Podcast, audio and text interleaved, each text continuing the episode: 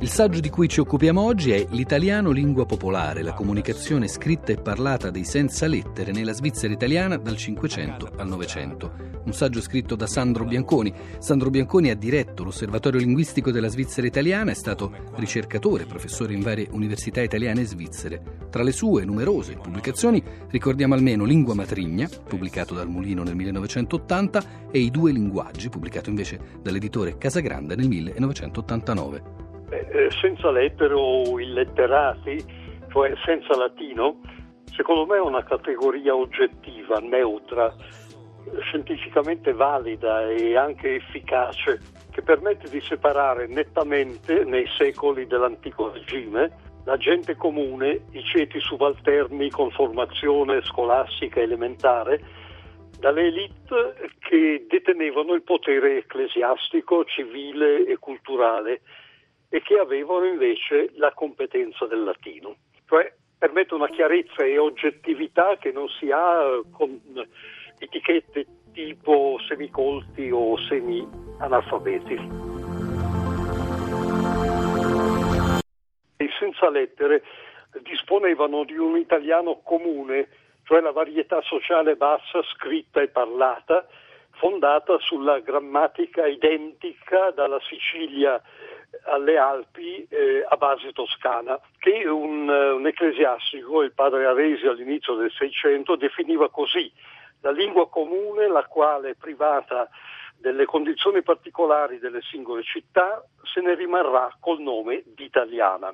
Questo italiano veniva appreso attraverso canali che la storia della lingua ha in genere ignorato. Primo fra tutti, secondo me, la, la Chiesa controriformista con al centro il cardinale Carlo Borromeo che ha usato il modello toscano di lingua come strumento della sua pastorale. Il catechismo, la dottrina cristiana, la predicazione, i canti di chiesa. Di questa possibilità hanno approfittato le comunità a sud delle Alpi, caratterizzati da un, una forte mobilità nell'emigrazione di qualità verso tutta l'Europa, da, da Roma, pensiamo al, al Borromini, a San Pietroburgo, pensiamo al Trezzini. E infatti nei contratti con i parroci le comunità imponevano agli ecclesiastici di insegnare a leggere e scrivere e far di conto ai maschi dei villaggi, perché l'alfabetismo era premessa comunicativa assolutamente necessaria nell'emigrazione dal punto di vista professionale ed affettivo disponiamo di migliaia e migliaia di scritti, di lettere in particolare, che testimoniano proprio la conquista della scrittura e un rapporto complesso, problematico, ma vitale con l'italiano, che permetteva a quegli uomini e a quelle donne di dare voce alla necessità di raccontarsi, di lagnarsi e inveire. E a noi offrono la possibilità di eh, ascoltare un'umanità che senza la scrittura non avrebbe lasciato traccia di sé.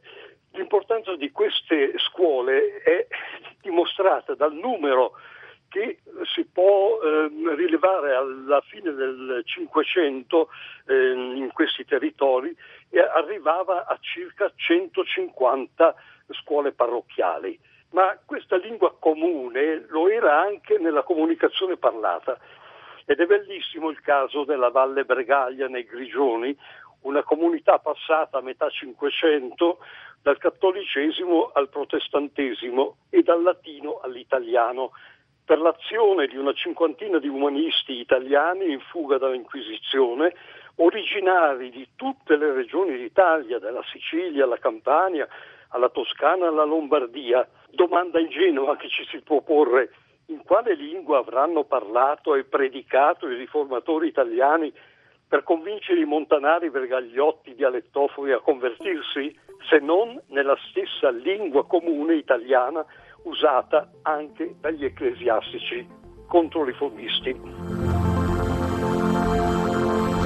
Questa lingua eh, così comune e indispensabile per capire e farsi capire nell'emigrazione e negli scambi con gente di altre regioni, non poteva avere una rigida grammatica formale, Nell'insegnamento la pedagogia era quella elementare dell'imitazione e della memorizzazione di brani da testi sacri. Non c'era nessun sussidio didattico, le condizioni ambientali erano pessime, locali piccoli, freddi, bui, l'insegnamento durava quattro mesi, da novembre a marzo. Gli insegnanti erano poco preparati e poco motivati. Mancavano cioè del tutto le premesse perché si rispettassero eh, così virtuali regole grammaticali che non esistevano. Tutto ciò è durato da metà 500 a metà 800, quando il cantone Ticino, diventato autonomo, istituì la scuola obbligatoria pubblica e gratuita.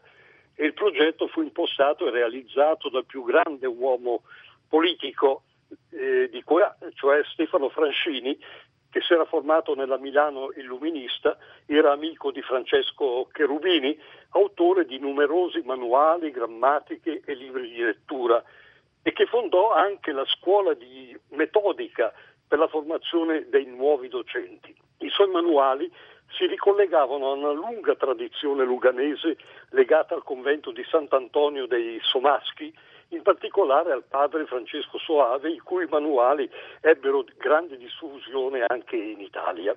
E allora alla nuova linea didattica dell'italiano si ricollega il concetto di rigida norma linguistica da rispettare e dunque il nuovo valore, tra virgolette, di errore di lingua che cancella secoli di relativa libertà.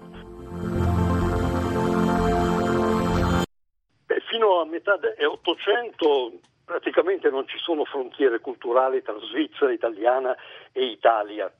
Francini studia a Milano, Manzoni nel collegio appunto dei Somaschi di Lugano identiche sono pure le situazioni linguistiche di fondo, di qua e di là dal confine. Ma con il successo della campagna pubblica di alfabetizzazione in Ticino, a partire dalla seconda metà dell'Ottocento e soprattutto dai primi decenni del Novecento, le cose cambiano radicalmente. Qui in Ticino si afferma e diffonde la nuova lingua della scuola, formale, corretta, normativa e di conseguenza non c'è più spazio per la variazione e quindi si estingue anche l'italiano popolare. Da voi in Italia il processo di alfabetizzazione generalizzata è molto più problematico, complesso e si prolunga fino alla metà del secolo scorso e dunque sono del tutto diverse le situazioni di fondo di qua e di là dal confine. Non è mai troppo tardi. Non è mai troppo tardi. Non è mai troppo tardi. Non è mai troppo tardi. Il Ministero della Pubblica Istruzione e la RAI Radio Televisione Italiana presentano Non è mai troppo tardi. Corso di istruzione popolare per adulti analfabeti. Avevo nove anni quando per la prima volta andai allo stadio Mirabello a vedere la squadra della mia città. Di calcio sapevo solo che tifavo per quella squadra. Di politica sapevo solo che quando c'era Paietta in televisione dovevo stare zitto. Altrimenti volava un coppino o uno scappellotto.